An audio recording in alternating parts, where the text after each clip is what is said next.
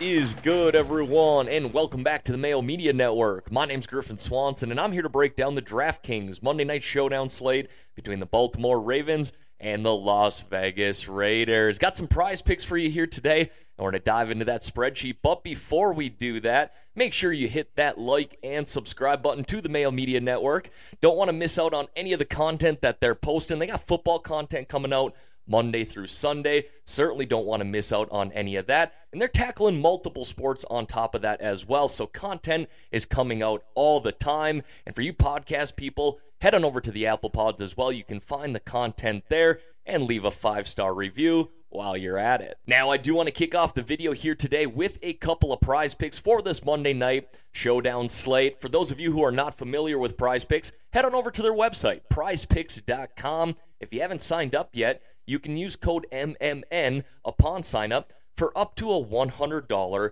match deposit. You have to put 100 bucks in either. You want to put in 50, they'll match that. You want to put in 20, they'll match that as well. And the beautiful thing about it is you don't have to play a single contest to get that match deposit. As soon as you put your money in, Prize Picks will match that. Again, it's completely free money. Just use code MMN upon sign up. Now, I'm over on the prizepicks.com website now. As you can see, a number of different sports that we can play here. They got the NFL second half, just an NFL main slate, first half, defense, futures, all types of different things that you can put your money on.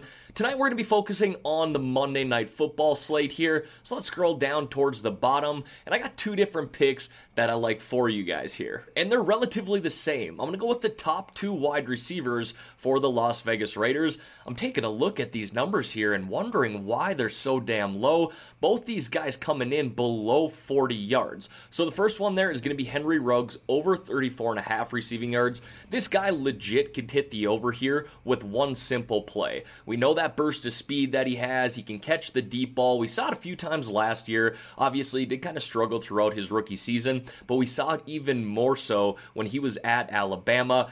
I think he will take that next step this year. I'm going to talk about it in the spreadsheet, but Gruden does not want this guy to be a slouch. They drafted him over CeeDee Lamb and Jerry Jeudy, and so they want to get him involved as the number one wide receiver. Yes, Darren Waller is still there, but uh, his prop is a little too heavy. If you look down below here at 70 receiving yards, he by all means could hit the over there as well, uh, but just shocked at how low it is for both of these wide receivers. So I'm going to take the over there for Henry Ruggs. I'm looking on numberFire, I'm looking at PFF PFF the projections. PFF has Ruggs here at 52.3 receiving yards, and Number numberFire here has him at 58 receiving yards. So I'm going to take the over here for sure. And then the other guy on the other side of the ball there is Bryan Edwards, the number two wide receiver in this offense. A lot of hype with this guy here during the preseason. Jon Gruden loves him, and 38.5 just seems a bit too low as well. I don't know if he's going to have that one play ability like Ruggs does to hit the over here, but assuming he can see five targets in this game or even more. He should be able to hit the over. Again, taking a look here on numberFire and PFF, PFF has him at 46.5 receiving yards, and numberFire here has him at 45.59. So again, both these websites really like where these guys are at. Uh, like I said, I was just shocked that it was below 40 yards, so I'm going to take the over on both of these guys here. And you can approach this two different ways. And the nice thing is, is Prize Picks is now allowing same game parlays, so you can just play this one game if you want to. Now you can approach this from a flex play perspective or power play perspective. If I'm going with two picks, I typically just go the power play route, but the flex play, you do get a little more room for error, and you can pick up to five picks if you wanted to here as well. For example, let's just pick a few extra guys here. I am not advocating for these ones. We'll just hammer the over on those. Taking the under is never fun. Uh, but in any case, there you can see we got five total, and that is going to be the payouts as well. If you go five for five, you get 10x. So you want to put a hundred bucks on this, it's a thousand dollar payout. Now again, if you use that code MMN upon sign up, you get up to a $100 match deposit, completely free money. Maybe you do that here on Monday night, or you maybe play it a little more conservatively, go with 10 bucks there. $100 payout is still pretty nice as well. But the two picks that I like, just to recap here, Henry Ruggs and Bryan Edwards. I'm going to take the over for both of those guys. Again, just shocked that it was below 40 yards. Take the flex play, take the power play, whatever you want to do. Just make sure you use that code MMN upon sign up. But all right, folks, let's dive into this spreadsheet here now and break down my favorite captain plays and flex plays for this Monday night showdown. So, diving into the spreadsheet here, as always, going to go over the Vegas odds first. Take a look here in the top left hand corner. Ravens sitting really nice at minus 235 on the money line on the road against the Raiders here, who are at plus 190. And then we got an over under there of 50 points as well. Based off of that, looks like there's some shootout potential in this game here. And then right below that, we have some showdown stats from 2020 as well. Six quick stats that I want to go through here quickly that I felt were relevant to share when it comes to building your showdown lineups. So let me move my head out of the way here. Going to go through these pretty quickly. Like I said, stat number one 92% of all showdown lineups rostered at least one quarterback. And of the top 1% lineups from last year, 96% of them had at least one QB as well. Number two, 33% of all lineups rostered a wide receiver at captain. And of the top 1% lineups, 31.4% had a wide receiver there as well. That led all positions when it came to captain production. Number three, 57% of the top 1% lineups rostered a captain from the team favored to win. So in this case, the Baltimore Ravens. Number four, run it back. An opposing quarterback, wide receiver, or tight end was included in 88.9% of winning lineups that rostered a QB, wide receiver, or tight end from the other team at captain. Number five, ignore defense and kickers in the captain spot. Very rarely does that work out. Only 1.1% of the time in the top 1% lineups last year. And number six, which you probably can't see there because my fat head is in the way, don't play more than two kickers or defense in the same lineup. Usually one is fine. You see, I don't have the defenses listed here. They're both a bit too suspect for me in week one. I guess if I had to just pick one, it would be the Ravens, considering they're heavy favorites there at minus 235 on the money line. But with Marcus Peters going down last week with an ACL tear, uh, it's certainly going to make them weaker on the back end. I just don't know if I want to go there, especially with an over under of 50 points. But I do like both the kickers, Justin Tucker and Daniel Carlson. I'll highlight both of them as a flex play here today. Uh, but again, number six there, don't play more than two kickers or defenses in the same lineup. Uh, that usually doesn't work out for many people. But all right, let's dive into my favorite plays here. As always, going to kick it off with the captains. For those of you who are new to this video, I always list out a captain from both sides of this game. It doesn't matter if the Ravens are minus 2,000 on the money line, I'm still going to highlight someone from the Raiders. So do that going forward. Just keep that in mind. We're going to kick it off here with Lamar Jackson, though, who's probably going to be a very, very chalky play. Probably the most popular play here on this Monday Night Showdown slate. I understand that, but if you don't play Lamar, you might just get burned as well. So if you're looking to go major contrarian in the Milly Maker, maybe one way to do that is fading Lamar.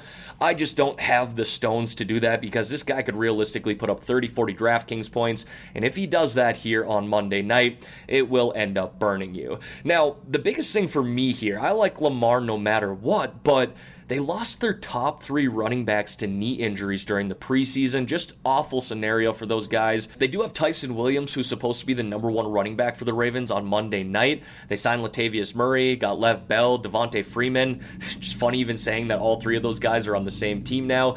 But how much can we really trust Williams here on Monday night?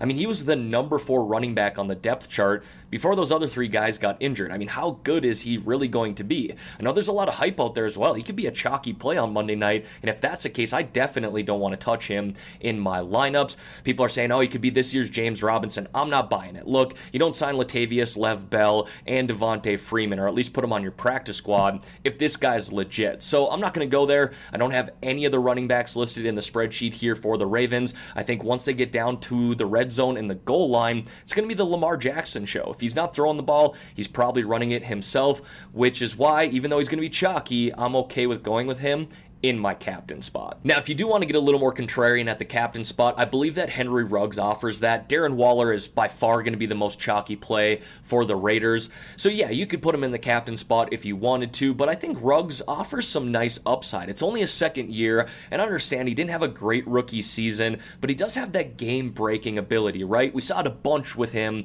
at Alabama. We saw it a couple times last year as well. He caught a couple deep balls, scored two touchdowns, and so the upside is definitely there. Realistically, it only takes him to get four catches, 100 yards, and score a couple touchdowns to really meet value, especially at that price tag in the captain spot. So he is listed as the number one wide receiver this year. Uh, Jon Gruden wants this guy to shine because they drafted him above Jeudy and CeeDee Lamb last year. So they want to prove that, hey, Ruggs is definitely a game breaker, which is why I kind of like him here. And again, you know, we had Marcus Peters go down with that injury last week. I can imagine that Peters probably would have saw a lot of Henry Ruggs in this game. Yes, Marlon Humphrey is definitely still there, and he's a solid cornerback. I don't believe he's going to shadow Ruggs in this matchup, though. The priority is definitely stopping Darren Waller. So again, kind of going with that game-breaking ability here with Ruggs. Certainly has the capability to do that. If it turns into a shootout, all the better putting him in your captain spot. Now, moving on down here to my favorite flex plays, just name drop Darren Waller. Like I said, he's going to be the most popular play for the Raiders in this game, but I still like him. He's got a great matchup here against Chuck Clark, uh, their safety for the Baltimore Ravens. He's got a 25% matchup advantage per PFF, and honestly, Darren Waller probably has an advantage against most linebackers and safeties in the NFL. He's a top tier tight end, right up there with George Kittle and Travis Kelce. I'd put him at number three of those three, but man, is this guy talented and a great story behind him as well. I'm not going to get into that, but I really root for this guy, uh, and he's just come on, shown the talent that he has here over the past couple of years. So even though he's going to be chalky, I don't mind putting him in a flex spot, and you can definitely go there in the captain spot as well. And that is quarterback Derek Carr. I, I really like him in this situation as well. You could even put Carr in the captain spot if you wanted to. He's got quite a few weapons to throw the ball around to this year. Bryan Edwards, Henry Ruggs, Darren Waller, and Hunter Renfrow in the slot. So maybe it's one of those games where Carr does go for 300 yards, throws three touchdowns, and kind of spreads the love out a little bit. The Raiders' O line does have a 25% matchup advantage against the Ravens' defensive line as well, so it looks like Carr should have time to throw the ball in the pocket. The next pick I got here then is Marquise Hollywood Brown. Is this going to be the year that he breaks out? We saw signs of it during his rookie year, but then last year he had that sophomore slump.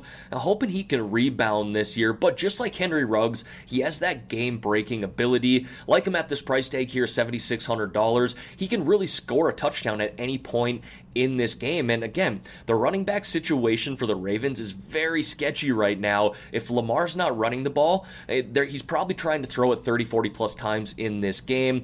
Not the ideal scenario for the Ravens. I guess there are a lot of question marks in how they're going to run this offense now that the running backs have been so beat up, or three of them tore their damn ACL. Uh, but Marquise Brown, again, what it comes down to for me is that game breaking ability. Uh, we saw it week one of his rookie year against the Miami Dolphins it doesn't take much for him to have a big game. So I'm hoping he can bounce back from that sophomore slump. If you go with Lamar Jackson as a captain, you're probably going to want to pair him up with a couple of pass catchers. You notice I didn't list Mark Andrews in here. That doesn't mean that I don't like Mark Andrews. I just don't necessarily love the situation here. I'll talk about that here in just a second. But to wrap up Marquise Brown, again, it's it's a subpar secondary for the Raiders. He's got that game breaking ability, and it makes sense to stack him up with Lamar Jackson. Jackson. All right, so I can't leave you with a cliffhanger there. The reason I don't have Mark Andrews listed in this spreadsheet is because I just don't love the matchup against KJ Wright. Uh, PFF has actually given Andrews a minus 3% advantage or a 3% advantage to KJ Wright in this matchup, if you will. Um, and I think Mark Andrews is going to be one of the most popular plays on this slate here. So considering that, I kind of pivoted away from Andrews and went with the wide receivers here, Marquise Brown and Sammy Watkins, to stack up with Lamar Jackson. Uh, but again, I, I no hate towards Mark Andrews. I'm going to roster him plenty this year. I just didn't love the scenario that he was in, especially considering he's probably going to be very chalky on Monday night. We then got Kenyan Drake there. I did opt to go with him over Josh Jacobs just due to the game script narrative here that I'm kind of foreseeing. You know, the Baltimore Ravens there at minus 235 should be playing with a lead, and if that's the case, then the Raiders are going to want to throw a little bit more, and Kenyan Drake is definitely the pass catching back in this offense. I don't know what we're going to see when it comes to carries, but they paid this guy solid money, so I have to assume that he's going to touch the ball a little bit on the ground as well. They get down to the goal line, that is going to be Josh Jacobs, so that is the one downside here going with Drake, but definitely has that pass catching upside. Like I said, I'm kind of rolling with the narrative here that the Raiders are playing from behind, need to play catch up, and he's going to be the third down guy as well. Like I said, more pass catching upside there, which is great in PPR, especially at that price tag there a $7,200. Then we got the other wide receiver there for the Las Vegas Raiders, Bryan Edwards. This dude has been hyped up all camp long. Jon Gruden had some wild comparisons for him. I think he compared him to Jerry Rice, Randy Moss, and T.O. all at the same time. I don't think we're going to see that from Bryan Edwards in this game here, but at $5,600, he is a big body guy, 6'3, 212 pounds, and I think they want to use him in the red zone. So again, you know, if you go with someone like Derek Carr in the captain spot or just play Derek Carr in the flex, you're probably going to want to pair him up with a pass catcher or two, and Bryan Edwards by all means makes sense, especially especially at that price tag there. Again, there's a little bit of uncertainty in this secondary. Marlon Humphrey is still a solid cornerback, but no Marcus Peters. Interested to see how those other guys handle the work. Uh, Jimmy Smith there as well, uh, but I don't even know if he's starting right now for the Ravens. So Edwards here for me, it was kind of the the size of him, right? You know, those big guys are always targeted in the red zone. Henry Ruggs is certainly not that guy. Darren Waller is, but if you're the Baltimore Ravens, your game plan this week is probably how do we shut shut this guy down. Let him feed Ruggs. Let him feed Edwards. Let him feed Renfrow. We don't care about that as long as we shut down Waller. That is priority number one. So if you want to pivot away from Waller a little bit, I think Bryan Edwards by all means makes sense, especially at that low price tag there of $5,600. Now, we all know the story here with this next guy, Sammy Watkins. If he's going to have a blow up game, it's probably coming within the first few weeks of the NFL season before he ultimately probably gets injured. And I hate to even say it like that, but that has been the case here over the past few few years, and he's already been banged up in preseason. I hope he can stay healthy all season, especially considering just the issues and the injuries that they've had on the running back side of things. I think the Ravens are going to throw the ball a little bit more than anybody anticipated this year. Again, Lamar Jackson, obviously a freak when it comes to running the ball, uh, but if you're the Raiders here, you're going, how do we stop Lamar from running? Make him throw the ball. Uh, he's still going to get his. Don't worry about that. But Sammy Watkins, I do like him here. Love the matchup against this Raiders secondary. They're just not very very good.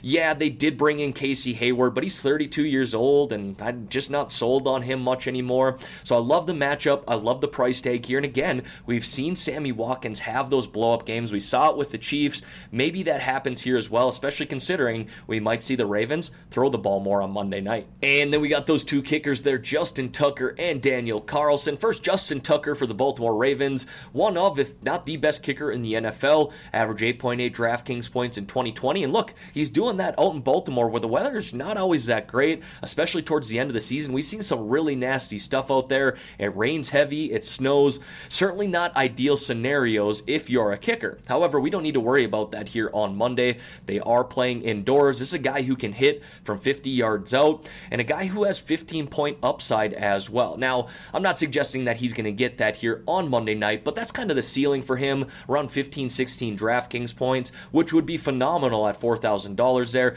Again, you probably don't want to get too carried away playing too many kickers and defenses in your lineup, uh, but if you think this game maybe is a little lower scoring, you could definitely go with one of these guys as well. Leading into Daniel Carlson, averaged 9.7 DraftKings points last year with upside of 15 DraftKings points as well. Very similar to Tucker in that sense. He made 33 of 35 field goals last year. Know, he, he was actually drafted by the Minnesota Vikings initially. Mike Zimmer just has a thing with kickers where if you don't shine shine right away, you're getting cut. We saw that with Daniel Carlson, gets picked up by the Raiders, and he's been great ever since. You know, 33 out of 35 is very good. He can hit from 50 yards out as well. You can see they're 94.3% and hitting field goals last year. Uh, so again, uh, you know, I don't want to get too carried away with the kickers and defenses, uh, but at $3,600 here for a guy who averaged damn near 10 DraftKings points per game last year, not bad at all. And then wrapping it up there with Hunter Renfrow, another wide receiver for the Raiders. Look, I probably wouldn't have him on my spreadsheet here if he was in the 4K range, even the high 3K range, but at $2,800 here, it was really hard to ignore. He is the number three wide receiver playing out of the slot and number four pass catcher behind Darren Waller, but this is just way too cheap. It does not take much for him to hit pay dirt. We saw him get double digit DraftKings points in four games last year with a ceiling of around 20 points. If he can get you double digits or even even close to 20 DraftKings points, he's going to smash his value. Now, I'm not suggesting that that's going to happen. Obviously, it only happened four times last year. Uh, but again, it just kind of stuck out to me as why is this guy so cheap?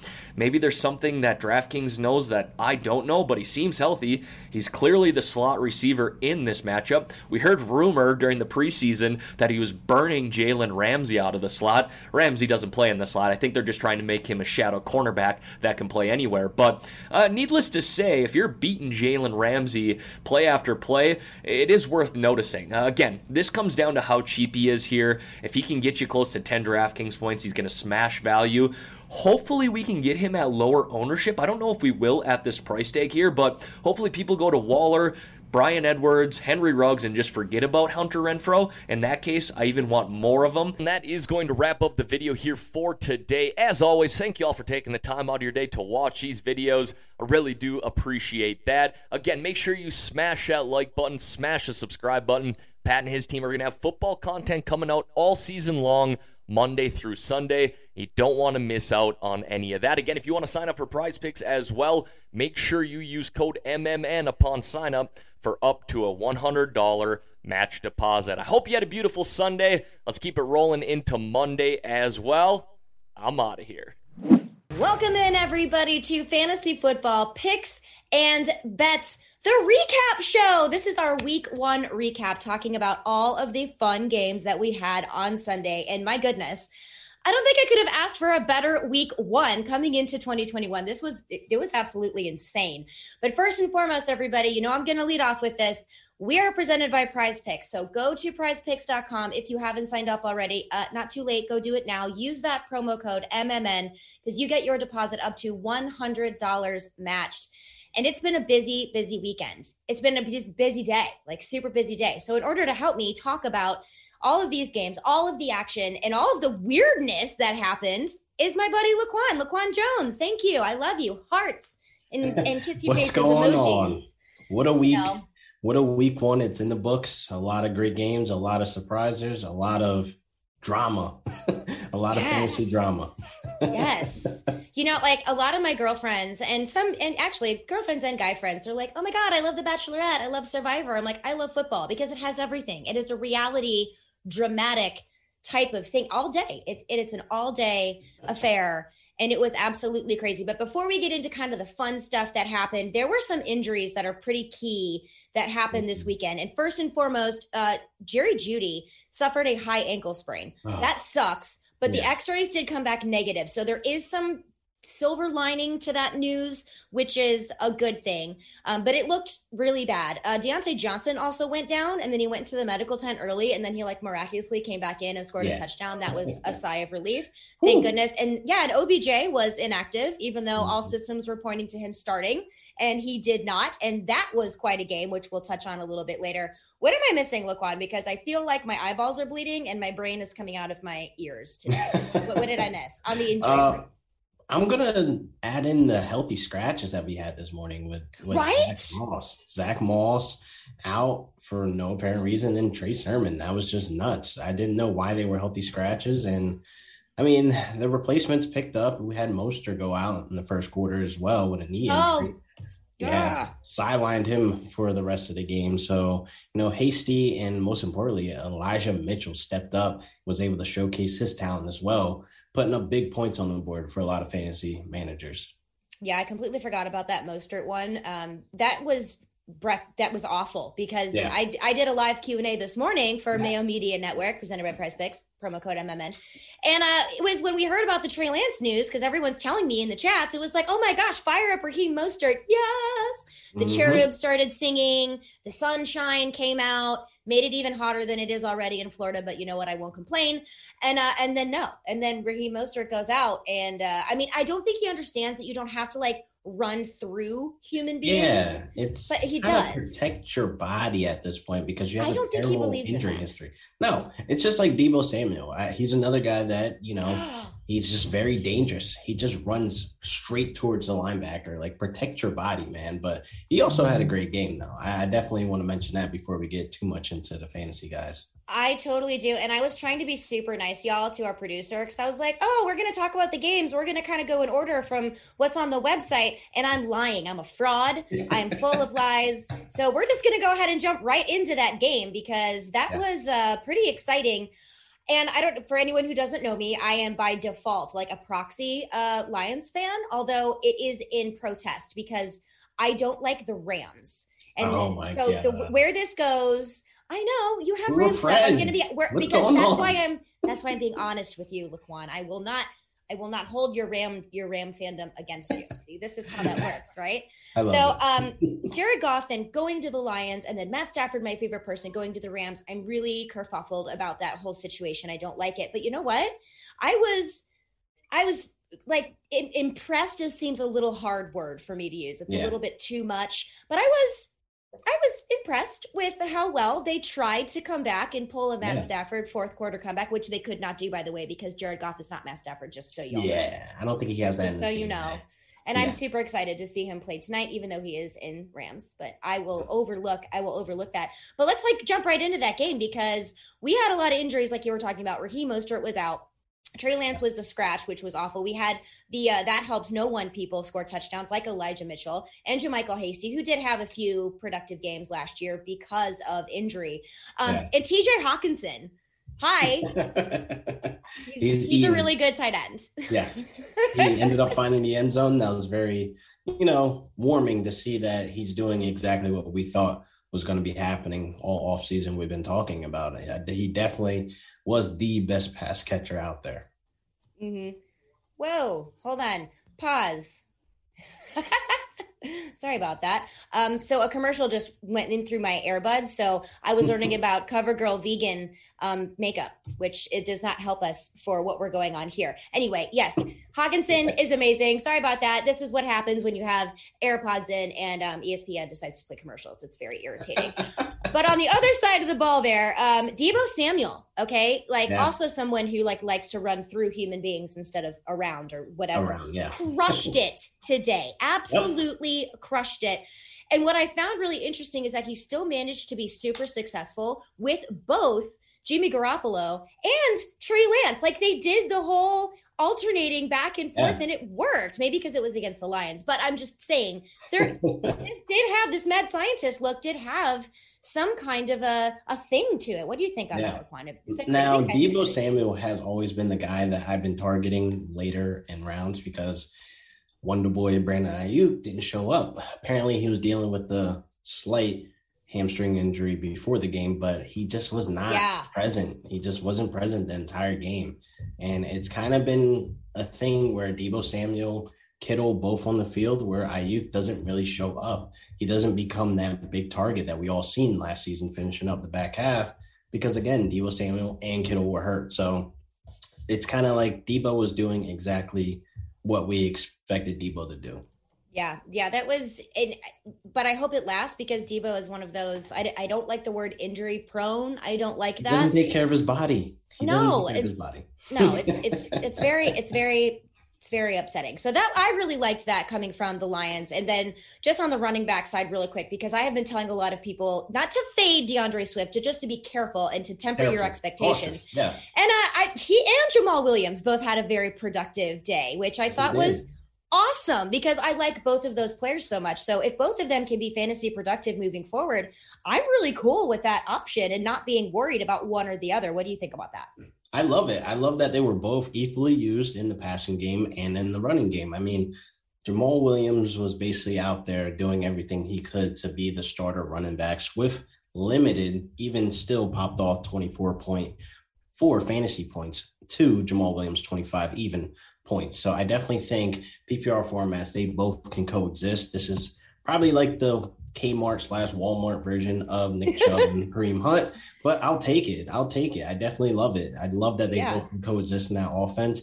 And again, there's not many wide receiver pass catchers there that will take the targets away from the two. So I'm full sending both of them. I like it. So let's move on to a different game here. Another one that stood out to me really, really hardcore and not for its awesomeness. Sorry, Eagles fans. This has nothing to do with y'all. But where did the Falcons go? Did they know they had a game today? No, Like, nope. D- w- nothing? Nothing? Oh, what? What is think they stayed happening? home. They stayed home. They did. They did. Or they were like zombies and, and like slept walk through that entire thing. There was hardly any offense. It was terrible. Matt Ryan did not look good, honestly. He did not look great in decision making. And I think we're starting to see the effects of no Julio Jones. And Ridley is still a baller. Ridley still was out there catching everything thrown to him, basically doing everything we expected. But overall, Matt Ryan did not look good. Kyle Pitts was very underwhelming. One, underwhelming, of course, being that you know he's a rookie, he's a tight end. We have to start looking at him as a tight end. He had the very underwhelming stats of a rookie tight end. So it is what it is. But I definitely think the biggest factor, the biggest miss here is Russell Gage. He was non existent. I know. Non existent. He was not there. It was just very, it was very disappointing for that entire offense. And hopefully moving forward, something changes. Yeah, I agree with you, but that and that it was very depressing because there's a lot of fantasy opportunity there if they yep. can gel and click and move, get this moving forward. Uh, one of my really good friends is a Falcons fan, and he was at our house watching the game, and he was just sulking inside, and he literally did not talk to anybody until it was time to leave, corner. and he, he, yeah until it was time to leave, and he said bye. I was like, oh, bye. Oh, it was very sad. It was very sad. But then on the other side of the ball, we had Eagles fans at our house as well, yes. and of course, all they do is complain you know, again, no offense, Eagles fans, but it's like, oh, we suck so much. And they ended up coming away with the win 32 to 6. I thought Jalen Hurts looked fantastic. Looked so this was this was great. Yeah. On the ground, through the air, he looked great. I mean, the connection with him and Smith is looking like something beautiful waiting to happen. I definitely think, you know, Dallas Goedert went out there and did his thing as well. Zach Ertz, something to note with that tight end situation. Zach Ertz kind of wasn't there either with very little mm-hmm. targets very little volume, and Dallas Goedert just kind of walking away with that tight end one position. So that's definitely something worth noting. Yeah, and I, am curious because I've heard a lot of analysts fading Dallas Goedert, and I don't yeah. know why. Because he did really well with Jalen Hurts when he was starting last season. So I did not, I don't understand that, and I still don't get it because I love Dallas Goedert, and uh, I think that he is a great tight end starting for you because Jalen Hurts yeah. obviously trusts him. And I think that's great moving forward. I'm going to touch on two quick games here, Laquan, and then I'm going to turn it over to you to have the floor, my friend. but one another, another one that really stood out to me here, which on paper was kind of like, but the Bengals and the Vikings. Okay, oh that overtime. was our that was our overtime game, yeah. and like uh, Joey Burrow, welcome back to the NFL. We missed you, my friend. Yep. And he managed to make not only Ja'Marr Chase, but Tee Higgins both fantasy relevant, which yes, was pretty awesome. And Joe Mixon even got involved. This looks like a, a, completely different kind of offense from the Bengals than we've seen in the past. Yeah. And I mean, they they won actually. Yeah, they did right. They beat the Vikings. I yeah. forgot about that. There was like some weird kind of situation with turnovers there in the overtime, which was yeah kind of absolutely nuts. Um, but again, that's kind of like free fantasy points there. But they did get the win over the Vikings. Yep. It just seems like there's some good chi going on there in Cincinnati, yeah. which I absolutely, absolutely good love. Vibes. Let, yeah.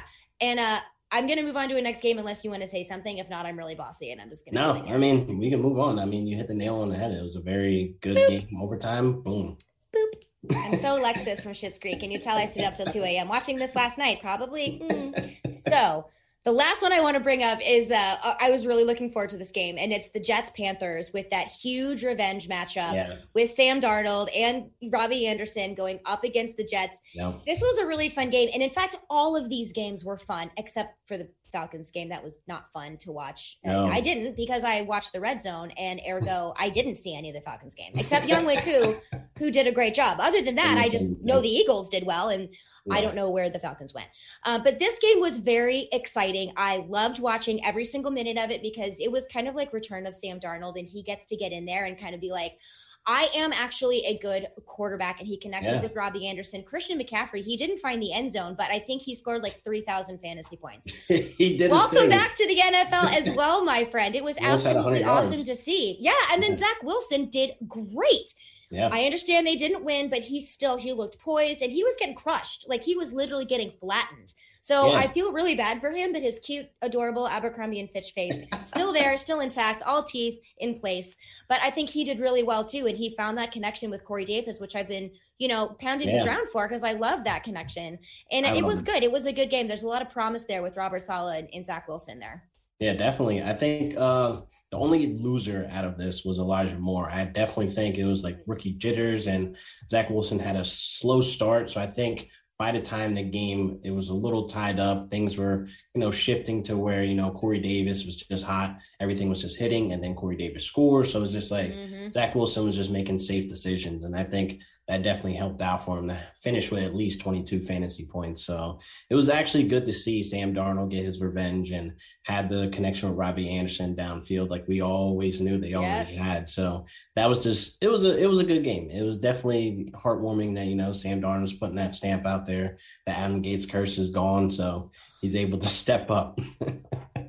It's so true, though. It's so true. I loved it. Yeah. All right. So, are there any other games like from that one o'clock slate that you wanted to chit chatter about before we mm-hmm. move on to our afternoon slate of games? More specifically, the thrashing mm. that the Saints put I, I on do, the Packers. I do want to mention because I really want to talk about that. I do want to mention real quick. Joe Mixon had hundred yards on the ground today. Mm. Workhorse season is on the way. I'm telling sure. you. I'm telling you. He had I'm not buying it. Buy I'm it. Not buying it. It's I'm not cheap. buying it. Buy it. Not buying it. It is cheap. You're clearance. right. I should just because it's so cheap. Oh, I do love a good sale. I do love a good. Although Joe Mixon is probably not on sale now because of that game, but I'm I, I'll believe it when I see it. This is year five. Step it up, my friend. It, oh. It's about time. But I don't believe it. I'm not getting behind it. This is going to be a pass first game. I think he'll do well, but I don't think it's going to be like the second coming of hey, McCaffrey. It's Joe coming. I'm chugging for it. Mixing season. Mm, no, no, no, no mixing season. Okay, let's. Can we talk about the Saints yet? Because I'm really excited yes, to talk about. The let's Saints. do it. Let's do it. okay.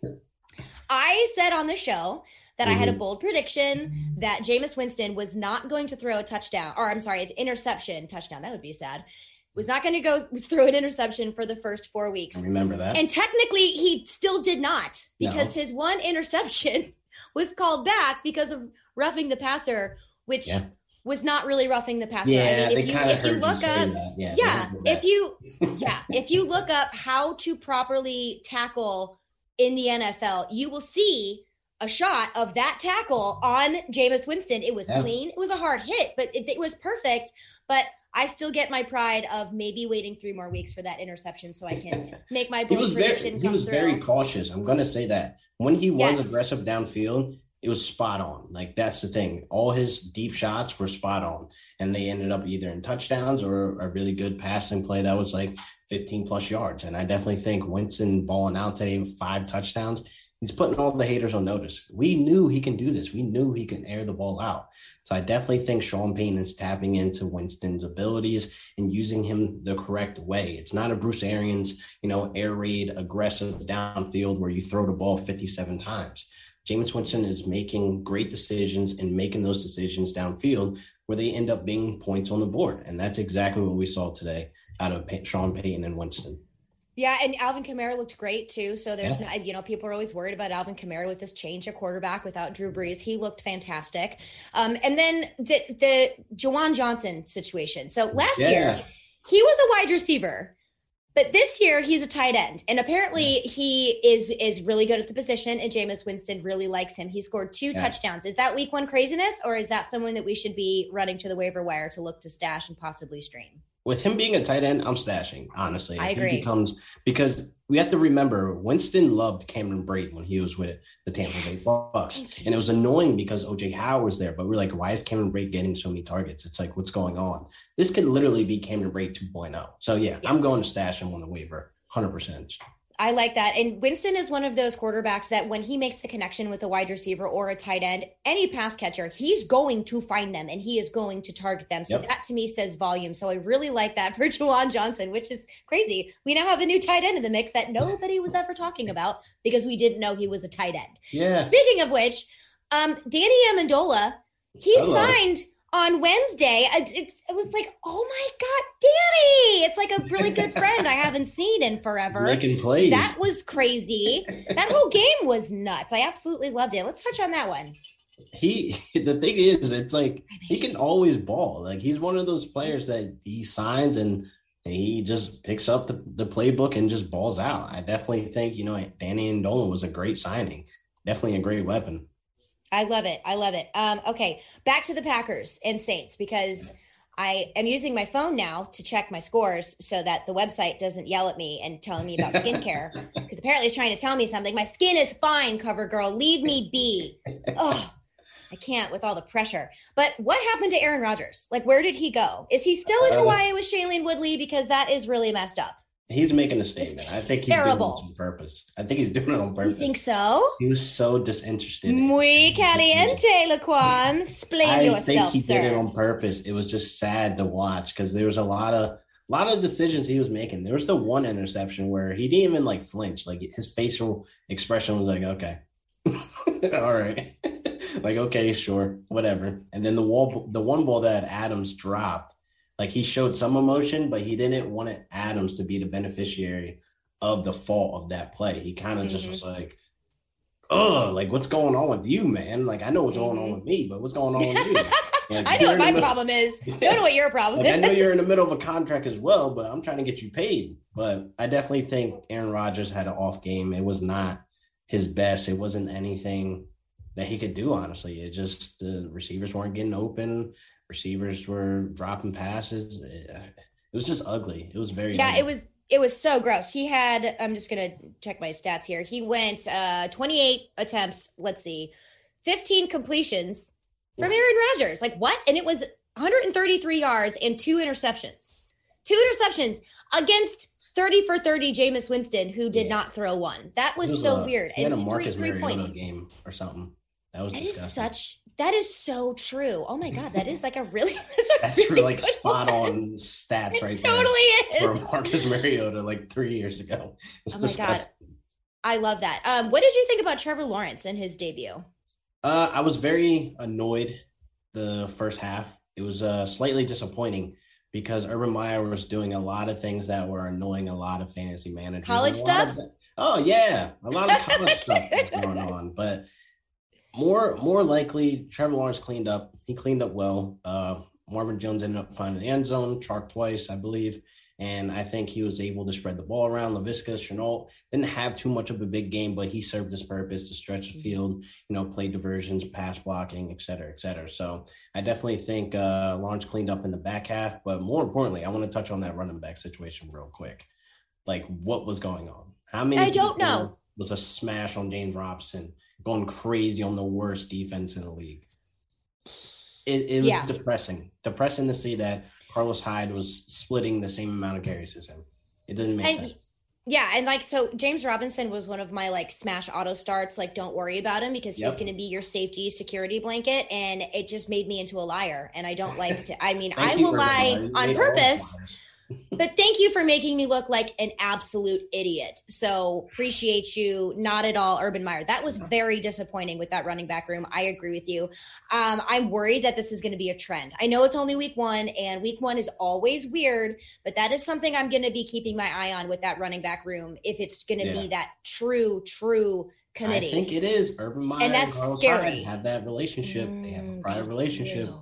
Carlos Hyde is still a good running back. I don't I don't think people realize that. He's only what one season removed from a thousand yards with the Texans. I think It's we kind of should have should have felt this coming, but Yeah, I, I think it was more just the age of Carlos Hyde. It's like the the Frank Gore esque, like he never yeah, goes away. But exactly. It's so fantasy annoying. Like I don't like fantasy annoying players. Like I like Carlos Hyde because I think he's super cool, but I don't like fantasy annoyance. That worries me, and I and that I cannot give. Just wait until Duke Johnson gets involved. If as long as Duke Johnson is not on the same team as David. Johnson, and my life is ruined with all the D Johnsons, and then like somehow they all end up with Diontae Johnson on the same, then I'm fine. then I'm absolutely fine. this is You know, and all the Williams, all the Will- Jay Williamses, they Yeah. need to be on different teams as well, just to make my life a little bit, little bit easier. Okay, so speaking of rookie quarterbacks, what about Mac Jones? That was an interesting Mm. debut from him return as well. of the Mac. He I know. good. He looked good. I definitely think, you know, he stepped up. He was able to target Henry. He was able to target Smith. They didn't have really big gains, but overall, I think they were serving their purpose. Jakobi Meyers had me a little upset dropping two passes, but he Agreed. should have had a better game as well. But I think moving forward, that running game, I think Mac can lean on. Harris looked amazing. So I definitely think, you know, Stevenson, he came in first snap, fumbled the ball. That was very unfortunate. But it's a rookie, first game, you know, week one. Let's not overreact. I think that running game is strong. And with a strong running game, Mac Jones can be able to do anything. The sky's the limit. Yeah, he looked very calm. He looked very poised, very Yeah. old soul. he He, didn't also even want the first touchdown. He didn't even want the ball. He's like, don't Yeah. give it to me. Like Yeah, that's, good." that's that's the attitude I want from my quarterback. Honestly, he's so Bill Belichick. Like he, he really is. yeah. Like he's so very Bill Belichick. But he also connected with James White on a deep pass mm-hmm. too, which was pretty awesome. So it looks like he's going to be incorporating a lot of that those weapons that are around him. But what really made sense to me is that those running backs still had their own very solid identity and there wasn't yes. a lot of crossover which i never really like. Okay one last game i do want to touch on here before i allow you to speak. Is i want to talk about this browns chiefs game. Yes. What? Oh my gosh like okay I blame baker the, Bra- everyone should blame Baker, the, but the Browns are wow. for real. It was a really, really good game, yeah. and the Browns had a fifteen to three lead going into the second quarter, and you know, Patrick Mahomes is going to do as Patrick Mahomes does. And he got Travis Kelce involved, Tyreek Hill involved. Obviously, yep. Clyde Edwards Helaire was involved. And they ended up coming back. And then this went down all the way to the bitter, bitter end. Kareem Hunt busts off like a 22 yard run for the first down. They're looking at a minute 30 left to go. And then Baker Mayfield's like, ah, and then, Panic. ah, throw it away. Apparently, he was trying to throw the ball over the receiver, but yeah, that didn't happen. That's what I think about that. That was terrible. That was such a terrible throw. It was so unnecessary though. It was just like, oh man, just just throw it to the ground or something. Like over. But I don't. And I, as as big as the mistake was, obviously this was the game losing mistake. Yeah. What they showed throughout that entire game, they're legit. Uh, I'm I'm acting like I had this ginormous party. And they don't need Odell Beckham. I well, hey, you be quiet. He was inactive. Okay, oh, whatever. Oh surprise, I surprise. I know it's true, but one game, one game, I'll be able to rub it in your face. One of these days, I'll be able to do it. But yeah, uh, whatever. But they they're legit. They are for real. And uh, another friend at our house is a huge Steelers fan, so of course he did not like this game at all because no. the Browns looked legit, and that's just one mistake. Granted, it was a big one, but I didn't see many other mistakes from Baker Mayfield throughout that oh. game. In fact, their first three and out was in the fourth quarter. And that was the first time the kid had ever punted that game in the NFL and he dropped it. I mean, like, what do you yeah. expect? There's a lot of pressure on this kid. That's how good this game was. Very few mistakes. It was powerhouse offense on both sides, and the defense was stepping up to the ball. That was my favorite game of this entire Sunday yes. afternoon. Yes, it was electric. yeah, it was crazy. It was absolutely crazy. I really wish they would have came out the win, but they did not. So it, it seems like they're cursed. It's like the Chargers curse or something. Let's get into that game. Chargers versus Washington. Can we can we not? Um, because I I don't like how that went down because I love Ryan Fitzpatrick Herbert, and Herbert he's hurt. Struggled. Yeah. And Ryan Fitzpatrick is serious hip, hip injury no time frame on how long it's going to be out, but that was very unfortunate. But mm-hmm. Taylor Heinicke showed up. He was able he was able to target Terry McLaurin. The first half, mm-hmm. Terry McLaurin had zero targets, but as soon as Heinicke came in, stuff started flowing. So I definitely yeah. feel hopeful for that offense moving forward. Gibson, he had some jitters where he had a fumble mm-hmm. and he was looking electric, but then slowed down after a while. And JD McKissic was not involved as much as we thought he would be involved. But hey, it is what it is. But on the Charger side of the ball, Herbert did struggle a little. And I'm not too surprised because Washington's defense and their secondary was playing lights out last season. So yeah.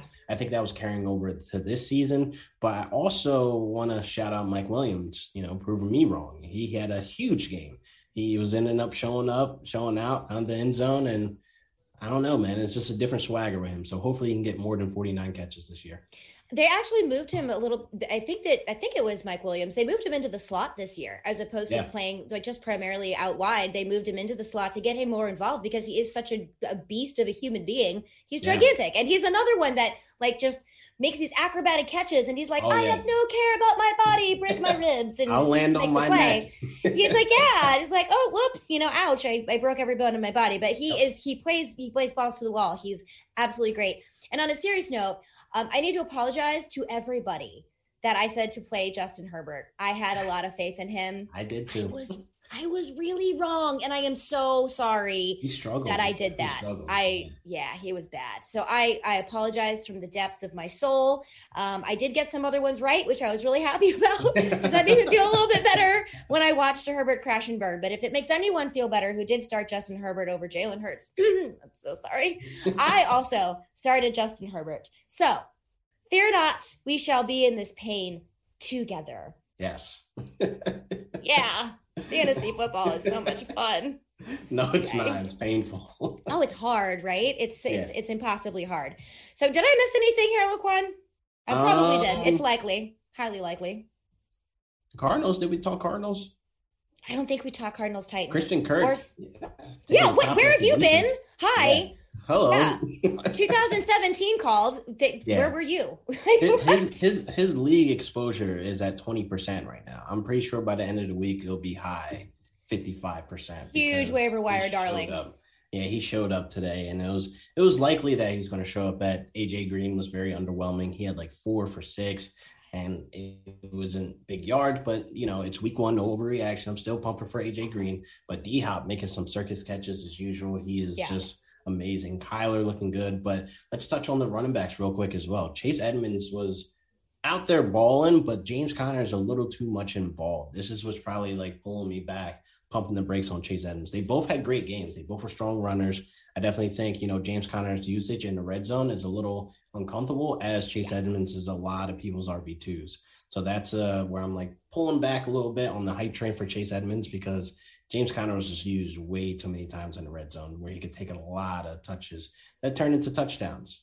Yeah, I hear you on that. Um, and for the Cardinals defense, they really stepped up to the plate and they just Chandler Jones. What? And like and JJ Watt yeah, JJ Watt. He's so there was this one play that Derrick Henry, JJ Watt got him like by the by his aura and like just tackled him right, like right when they were in the end zone, and he literally yeah. saved a touchdown. Ryan Tannehill did end up running in the football, but it was they stopped Derrick Henry. He was not as overwhelming as we really yeah. wanted him to be. They bottled up Julio Jones, and they made life hard for Ryan Tannehill. It says a lot about their about their defense, which uh, that was the thing that most surprised me out of that matchup was how well they stuffed Definitely. them they had Julio off of his game as well. I think mm-hmm. a lot of that played into the lack of chemistry he has with Tannehill because some of the drops he had were just like, man, they hit you in the hands. What's going on? Mm-hmm. So I think it was more so a timing issue with him and Tannehill, which I think will improve throughout the season. Because again, it's week one. I'm not mm-hmm. overreacting over Julio because Julio's still Julio.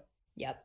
And speaking of amazing wide receivers, uh, Tyler Lockett I love this because the hype has been all around DK Metcalf, right? And when you're yes. looking at those wide receivers, to me, this is like a 1A, 1B situation. And it both is. of those receivers can switch that A and B spot.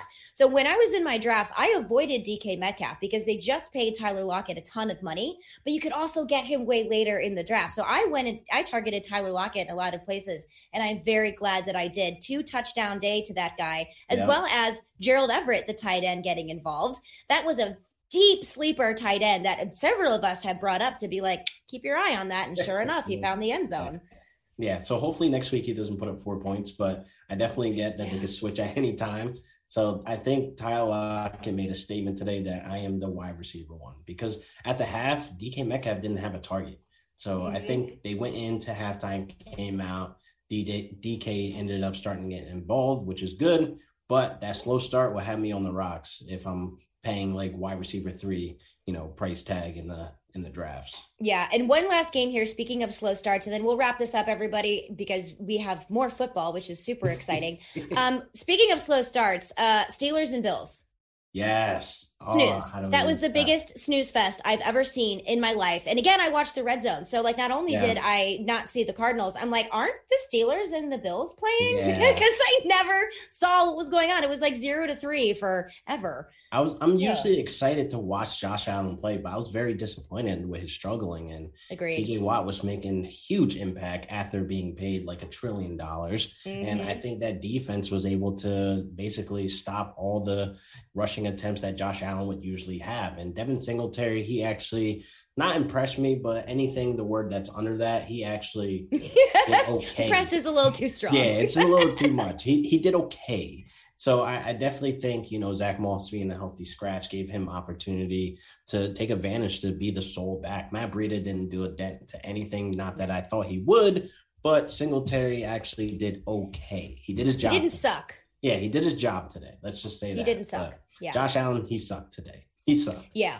uh, Najee Harris was another one that really didn't get a lot of steam going there, yeah. but that was because kind of to be expected with the Steelers' offensive line. It's still yeah. a little bit early because um, I know we touched on Diontae Johnson, but he did come back in the game and score a touchdown because he's yeah, the target so monster. I, I think with Harris, though, what we liked was the volume. He he oh, yeah. had majority of the snaps. Yep. He had you know most of the carries, if not all the carries. So I definitely think that's promising going forward to, to, to know that he's going to be great in the future. Mm, absolutely. Absolutely. All right. Well, um, I think that's it for me. Recapping our yeah. Sunday fun day. And it Sunday was, it really day. was. It was, you know what? I think next Sunday shirt is going to say Sunday fun day because I don't have one. This one is just a game day too. shirt. I know this is my game day shirt. I've been sweating in all day in Florida heat. Ugh. But we have still more to come. Our buddy Griff is going to break down the Monday night fantasy preview for you, prize picks, DFS, tons of stuff left to come from Griff. This was Laquan in and Lauren, right over here, recapping your Sunday. It was an amazing week one. Everybody, don't forget, follow us on the Twitter machine. Follow us on Facebook. Um, actually, are we on Facebook? I don't think we are. You can follow me on Facebook though, Stepmom Lauren. I'm on Facebook. I put all of our stuff out here, so make sure you follow us. Subscribe to us on YouTube. That's Mayo Media Network. We got everything. We have something coming out. I think every single day of the week, just for yes. you guys, and that includes waivers. That includes your DFS. That includes Prize Picks. So many things. Also, don't forget to make sure for week two, keep in mind that 7 Eleven challenge on your five over unders for $7.11. If you're not in that 7 Eleven challenge, boo, I'm going to be talking about the leaderboard on Monday, which is tomorrow, today, whenever it is you're watching this show. Make sure you're subscribed to us, Mayo Media Network on YouTube. You can follow me at Stepmom Lauren Laquan. Where can they find you, my friend? At Real Deal Fantasy on Twitter and everywhere else on social media platforms. Let's go. Happy week one. Football is here. And I'm never going to bench Jameis Winston again. Ever. Bye. Bye.